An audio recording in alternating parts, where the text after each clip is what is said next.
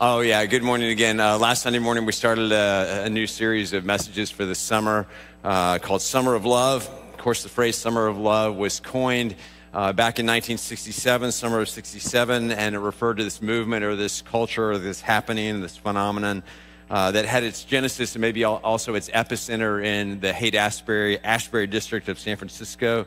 Uh, though uh, the summer of love vibe or culture spread pretty quickly among young adults, young people in the United States, sort of to all kinds of urban centers. But its its epicenter and its beginning was really Haight Ashbury. Uh, the original summer of love was about peace, and it was about friendship. It was about anti-war protests, about flowers. It was about it was about some drugs. Uh, it was about music. It was about community. It was about Volkswagen buses. I think judging by the photos. And it was really, maybe at its heart, it was about love. It was about free love. It was about uh, physical love. It was about romantic love. Our focus this summer, however, is not so much about those things or in those ways, but instead about the abundance and the richness of what the scriptures describe as God's love, as God Himself, as the way that God lives and exists and is, and the way that everything flows out of the God who is love and the God of love the way that God uh, emotes love and the way that God calls people and invites people not only into love, but to live out that love as well. Last Sunday morning, we began with the foundational truth stated explicitly and simply a couple of times in John's first letter, First John, that quote, God is love. God is love. Not, ne- not necessarily that love is God, but God is love. The Bible says much about who God is and how God is, about the nature and the characteristics, the traits, the attributes of God. We talked about those last week. And the chief among all of those is love. The God who set the stars in their places, who knit each of us together in our mother's wombs, is and is characterized by, above all things, love. Now, whether one feels that love, whether one is, is experiencing that love at the moment, God is still love. Whether one knows, whether one believes that God is love, God is still love. Our perception of reality doesn't affect what reality really is. I was reading a little C.S. Lewis, Mere Christianity, this week, uh, just kind of randomly going through, and ran across this little section where he talks about the nature and character of God, and specifically that God is love. And we know that God is triune because love can't exist without an object of one's love. And so the Father is constantly loving the Son and the Spirit, and the Son is loving the Father and the Spirit, and the Spirit is loving the Father and the Son. Thank you, Lee. Because God is, is love, and love, by its very nature, requires an object. God is love. We celebrated last uh, Sunday the Lord's Supper, or communion, uh, and we noted just in particular as we were remembering that God expressed that love most fully, most tangibly, most explicitly, most poignantly, powerfully, and eternally in and through the giving of his Son and the giving up of his Son, Jesus. These words we read For God so loved the world that he gave his one and only Son, that whoever believes in him shall not perish but have eternal life this from the Gospel of John and then this from John's first letter. This is how God showed his love among us. He sent his one and only Son into the world that we might live through him. This is the preeminent way that God expressed his love. This is love, not that we love God, but that He loved us and since His Son as an atoning sacrifice for our sins. This is how we know that we live in Him and He in us. The Father has sent His Son to be Savior of the world. And this truth that God is love is global. We see that in these verses by the repetition of the word world, world, world in Greek, cosmos, cosmos, cosmos. Over and over, this, this truth is global. God loves the world. But this truth is also at the same time very much local and personal. And this will be our focus this morning. The God who is love not only loves the world, but he also and at the same time loves you. And he loves me. Just me. Just you. So let me pray again uh, as we open the scriptures. God, help us to be attentive, receptive, open, available, focused. May all of our thoughts be on you, guide and direct and shape us as people, not just in this moment, but as we and after we leave this place. We trust that your word and your truth have that power and that you intend such to continually remake us and mold us into the image and likeness of yourself and your Son. Draw us into your presence, fill us with your Spirit. I pray and ask that as my words are true to your word, that they be taken to heart. If my words stray or deviate or are inconsistent in any way with your word, may they be immediately and forever forgotten. In the name of Jesus, amen. So, from the Gospel of Luke, chapter 15, beginning at verse 1, uh, listen closely. These are familiar words. They're words from Jesus, they're the Word of God. Listen closely. Now, the tax collectors and sinners were all gathering around to hear Jesus. But the Pharisees and the teachers of the law muttered, This man welcomes sinners and eats them. Grumble, grumble, grumble. And we need to picture this Jesus, he's the revered rabbi and healer, itinerant preacher and prophet. He speaks, and around him, and maybe closest to him, sort of inner layer, inner core, the people who dare get closest to him and crowd him are some Jewish men who are explicitly working for the enemy, collecting and over collecting taxes on their own people by and for the occupying Roman government. They were generous to themselves with the cut they sort of took above table and below table, working on a commission, but typically took a little bit more and quietly pocketed it for themselves. They were scoundrels, they were scums, they had forsaken their integrity for a buck.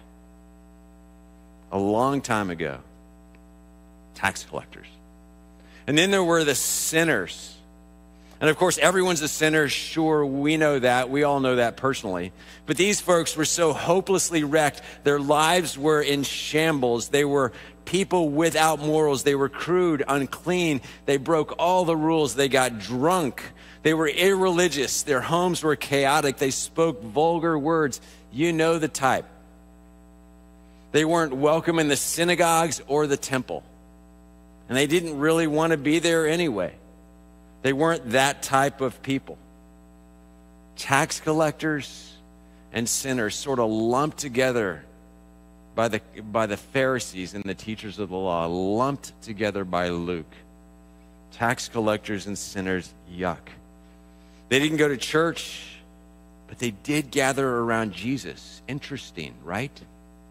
They didn't go to synagogue, they didn't go to temple, but they gathered around Jesus. And this reminds me of a quote from Tim Keller, who passed away a couple of weeks ago. I shared a couple of weeks ago with the men on Friday mornings.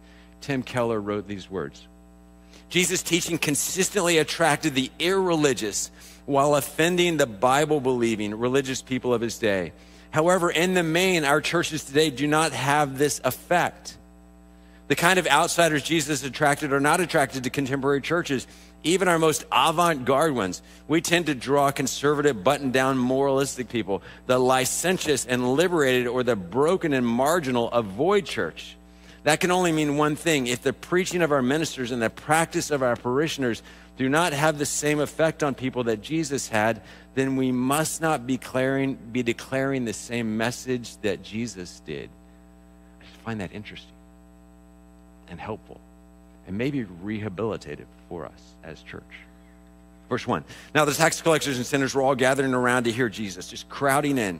But the Pharisees and the teachers of the law, maybe a layer or two out or on the perimeter, muttered, This man welcomes sinners and eats with them. Sort of a sort of a holy time. He's eating with them. Verse 3. Then Jesus told them this parable. Jesus loves parables. Suppose one of you has a hundred sheep and loses one of them, doesn't he leave the 99 in the open country and go after the lost sheep until he finds it? And when he finds it, he joyfully puts it on his shoulders. How does he put it on his shoulders? How does he put it on his shoulders? Yeah. And he goes home. Then he calls his friends and neighbors together and says, Rejoice with me. I've found my lost sheep. I tell you that in the same way, there will be more rejoicing in heaven over one sinner who repents than over 99 righteous persons who don't need to repent. And we know in actuality that every one of us, everyone is a sinner. All have sinned and fall short of the glory of God. We remember that memory verse from high school. We're all sinners. We know that. Every one of us. Jesus knew that, but he was making a point. His attention, God's attention, is not so much on the masses, though it is, but he cares also about the individuals, even the small ones, even the insignificant ones, even the forgotten ones, even and always the lost ones, the lost and forgotten one. And when one of those lost ones is found, there's rejoicing. He puts it on his shoulders with joy. There's greater rejoicing in heaven, Jesus teaches. That doesn't mean the shepherd or the good shepherd doesn't care about the 99. Interestingly, he absolutely does. But he's even willing to leave them in the open field, not in a pen, but in the open field, to go find the one so focused on and in love with the one as he is. He cares intimately for that one.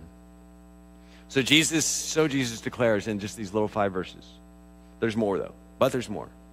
The whole idea was so important to Jesus, this whole idea of lost, found, seek, search so important to Jesus that he made up and told not only this parable about a lost sheep, but also, uh, which he probably told and retold many times, but also another parable about a lost coin, which begins in the next verse, verse 8, and goes like this.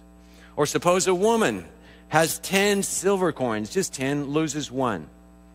Doesn't she go to the trouble of lighting the lamp, sweeping the house, and search carefully until she finds it? And when she finds it, because she's going to find it, she calls her friends and neighbors together and says, and like she's like throwing her friends, neighbors, rejoice with me. I have found my lost coin. In the same way, I tell you, there's rejoicing in the presence of the angels of God over one sinner who repents. And the repentance piece is important here. But let's also remember that repentance is the door through which everyone enters the kingdom of God or the kingdom of the heavens, Jesus said. Everyone must go through the kingdom, through the door of repentance to get into the kingdom.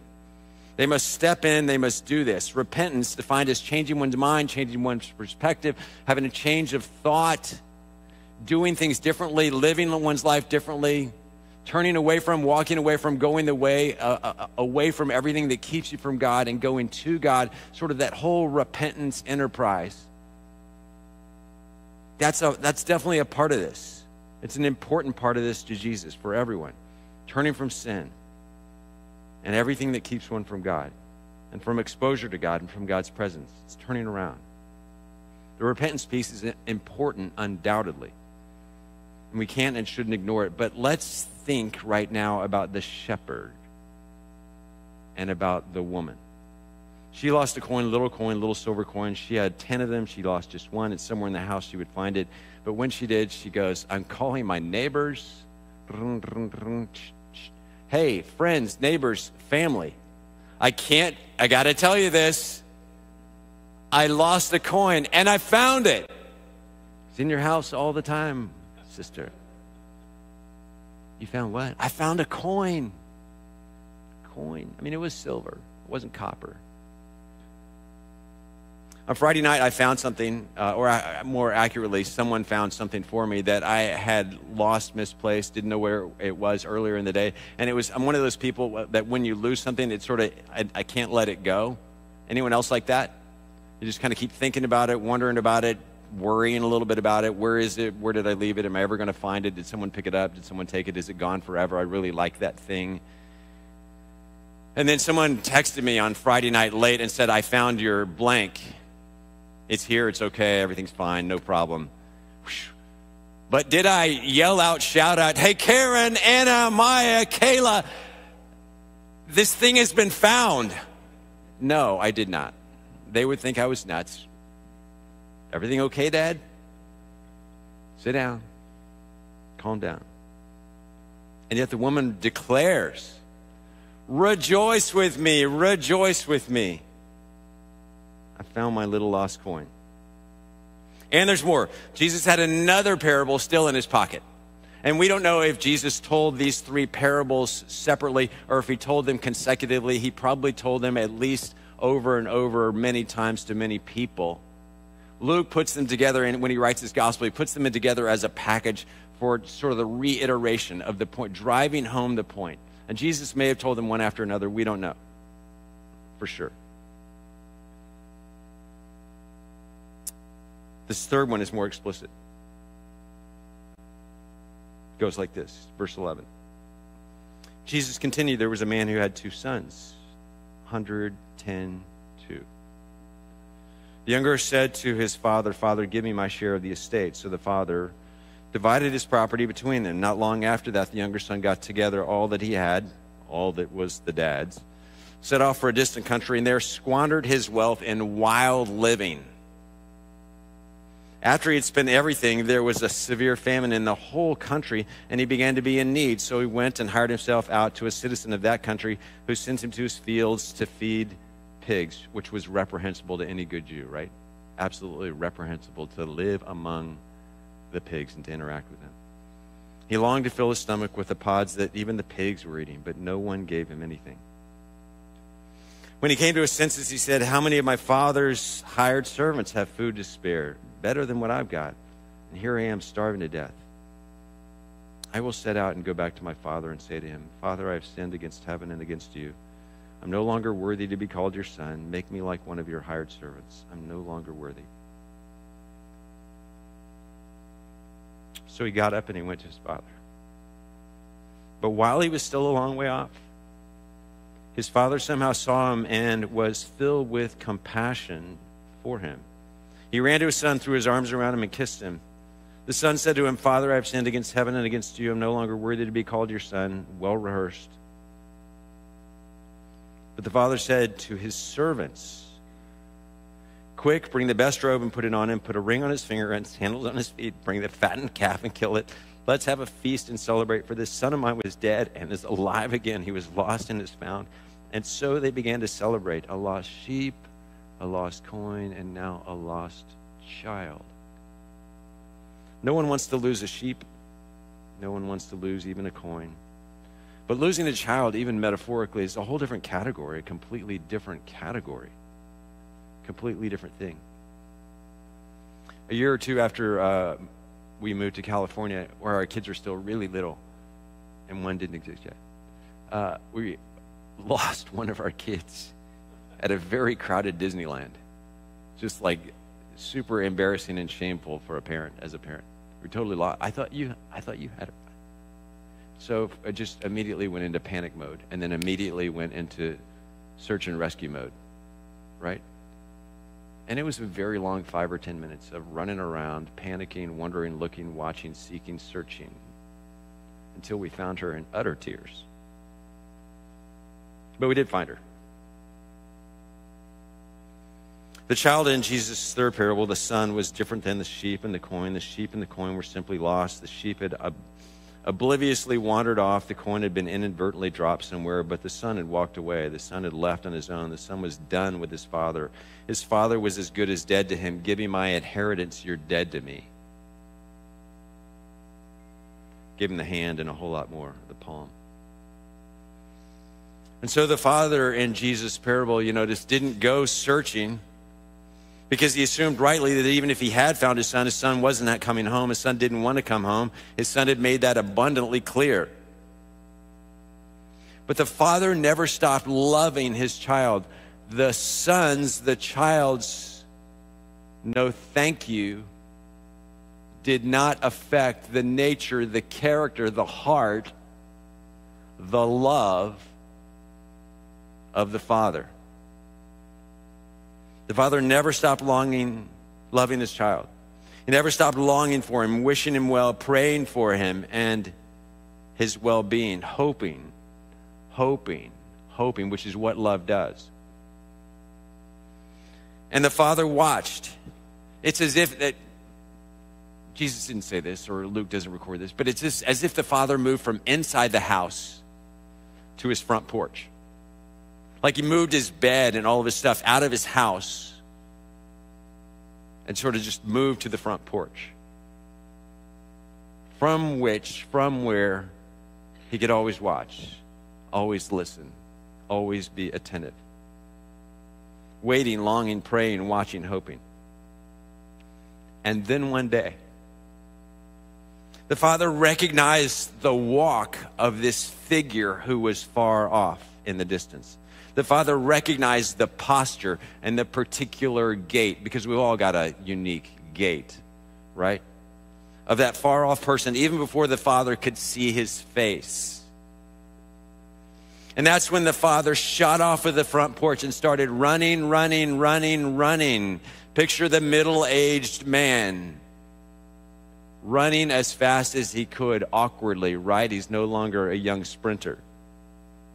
Driven by what Jesus said was compassion for his son. A sort of love, care, tenderness, and readiness to suffer with another that emanates that word compassion in the Greek deep within one's torso, abdomen, soul toward another being. And you know what this a father's love language was? You know what this father's love language was? Gifts, touch, words of affirmation, acts of service, and quality time. All of them. And more. He created a sixth feasts, parties, festivals. That was his love language. But while the son was still a long way off, his father saw him and was filled with compassion for him. He ran to his son, threw his arms around him, and kissed him. Quick, bring the best robe and put it on him. Put a ring on his finger and sandals on his feet. Bring the fattened calf and kill it. Let's have a feast and celebrate. For this son of mine was dead and is alive again. He was lost and he's found. God is love. And God loves you. Love being defined as the will to intend and to act and to do good for another, blessing for another, to have in mind and to act on it the well being of another person. God doesn't just recognize you from up there, oh, blank showed up in church today, I think. God doesn't just recognize you, God doesn't just know you, God doesn't just like you. God loves you. God isn't like a human parent. God just doesn't tolerate you, put up with your bad behavior, put up with your whatever. No, God eagerly and joyfully seeks you out and forgives you. In Jesus' third parable, the Father is constantly watching, waiting, ready in love. In Jesus' first two parables, the shepherd and the woman actively search. God is not just punching the clock. I don't know if you ever subconsciously think about God this way, but God's, God's got to do that because it's in the Bible. God's got a job description of who He is and what He's got to do and how He's got to act, and He has to forgive. That's what God does. That's sort of good systematic theology. That's how it all works. Cross atonement.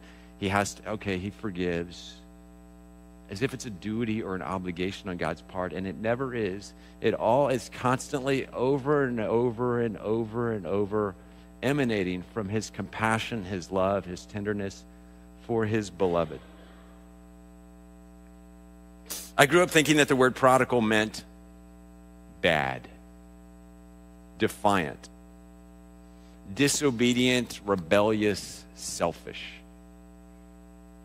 We knew this third of Jesus' parables is the parable of the prodigal son. But over the years, it became obvious slowly that the parable is not primarily about the son, but instead it's really about the father, right? It's not about the son. It's about the father. It was not about a bad boy, but a loving father. But imagine the effect that understanding the story about being a bad boy has on a little boy, or maybe you too. It's really about we're just not, not good enough terrible. God's sort of reluctantly okay thing, but, but it's really about the Father. In his book, The Prodigal God, Tim Keller helps the reader to see that it is really the, that the story really is about the Father. And it really was the Father who is prodigal. If we go by the Oxford Dictionary's definition of prodigal as spending money in wastefully extravagant ways. Because that's what the father in Jesus' parable did when his son returned. He spent money in wastefully extravagant ways. Not as a way of being irresponsible, but a way as a way of expressing this deep, abiding, eternal, character rooted love for the other. Quick, bring the best robe and put it on, and put a ring on his finger and sandals on his feet. Get out the nice plates and the silverware. Does anyone else have nice plates and silverware that you use about once a decade? That you got for, your, for some reason you registered for it at your wedding? Get out the nice plates and silverware. Hire a band. Find that amazing wine that we've been saving. Buy some fireworks. Give me my checkbook for the younger people, there's checkbook was this thing, and there was a little collection of pieces of paper that you could sort of write things on, and it would turn into money, or people treated it like money. Bring the fattened calf and kill it. Let's have a feast and celebrate. For the son of mine was dead and is alive again. He was lost and he is found. The son's rebellion did not in any way affect the father's disposition toward the wayward son. We have to see that. Other than maybe seeming to increase the father's love for that son if that is possible, which is how love works, which is how God works. Which, if we understand God to be simply transactional, we completely miss that. Or duty bound, because that's in God's job description. A therapist asked a woman who was a patient client which of her three children she loved the most, to which the woman paused for a moment and then she replied and said, I love all three the same. The Therapist asked her again, pressing for an answer. You got to wrestle with this. Which of your three children do you like the most? Surely you love one more than another. She said, No, of course not. I love them all the same. The therapist stubbornly now presses her again one more time. Which of your three children do you really love the most? And now she pauses a little bit longer and says, I guess you're right in some ways. I do love one a little bit more than the other when she is hurting or in despair or anxiety. And at other times, I love this other one the most when she's afraid or has experienced failure. Or maybe it's the other one sometimes when he is lost, completely lost in the world. God is love. He can't love you any more than he already does. He will not love you any less. God cannot love you any more right now than he already does, and he refuses to love you, me, any less than he does, even if or when you demand your half of the inheritance and take it to a foreign land and squander it in wild living. The Apostle Paul wrote to the Romans God demonstrates his own love for us in this. It's not about our worthiness, it's about God's love, okay? God demonstrates his love for us in this. While we were yet sinners, still sinners, immersed in our sin. Christ died for us. Three chapters later, Paul would write, Who, who shall separate us from the love of Christ? And then there's these other things that aren't whose, but so we could say who and what. Shall trouble or hardship or persecution or famine or nakedness or danger or sword or running away and taking half of our parents' inheritance? No, in all these things we are more than conquerors through him who loved us. For I am convinced that neither death nor life, neither the angels nor demons, and we just we usually read this at uh, memorial services, right? Just to kind of remind us that death doesn't separate us from the love of God, but it's really it's really primarily about life, even though Paul mentions death. Neither height nor depth nor anything else in all creation will be able to separate us from the love of God that is in Christ Jesus our Lord. None of that or anything else can separate you or me from God's other centered, self giving love because God is love and because God chooses love and because God has chosen you. Every one of you, every one of us. Jesus said, the Bible says, that He knows the hairs on every one of our heads, or the lack of hairs on every one of our heads in some cases. And God loves us as we are and not as you should be, because you will never be as you should be. Ever. God loves us as we are, not always content to leave us as we are, but God loves us as we are, no strings attached, and not as we should be, ought to be, have to be, should have been, want to be, but as we are. Because we'll never be as we should be. Later in his lifetime, after a lifetime of successes and failures, some of them deeply profound. Brennan Manning often said, My deepest awareness of myself is that I'm deeply loved by Jesus, and I've done nothing to earn it or deserve it. Even though we live in a transactional world, we grew up in a transactional world. The good, good kids, the, the beautiful kids, they were loved. And they were taught that I, they were actually subconsciously loved because they were beautiful or successful or made good grades or were good athletes. And so missed out on just the unconditional love of God. And then there was the other kids who, because the world said those kids are loved because they're bright or good looking or successful or strong or whatever, thought, I'm not loved. And they too missed out. And so, in some ways, everyone in humanity in our culture misses out on some of the truth that God's love is unconditional. He loves you, He loves me, He loves every one of us. As if we were the only or the last person on the face of the earth if you were the only person on earth, God in Christ Jesus would have still given his life for you and thrown a party. I tend to think, yes, okay, if it was just me, God would still love me. But God's still busting out the really nice silverware and china. He is still opening, uncorking the best champagne. He is still hiring the band, and all of heaven rejoices the shepherd is joyfully putting the sheep on his shoulders. The woman is yelling out to everyone she can Rejoice with me, rejoice with me. That which was lost has been found. At the risk of leaving the herd unattended for a bit, the good shepherd goes on searching for even just one. It doesn't make any sense, friends but neither does the reality that the scriptures and Jesus call us to not only understand and know, but to appropriate and to live in and live under.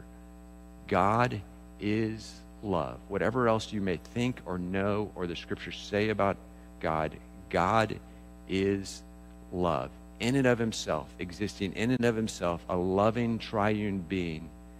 But God, overflowing with love, is not content to leave it at that. God loves me and God loves you. Let's pray.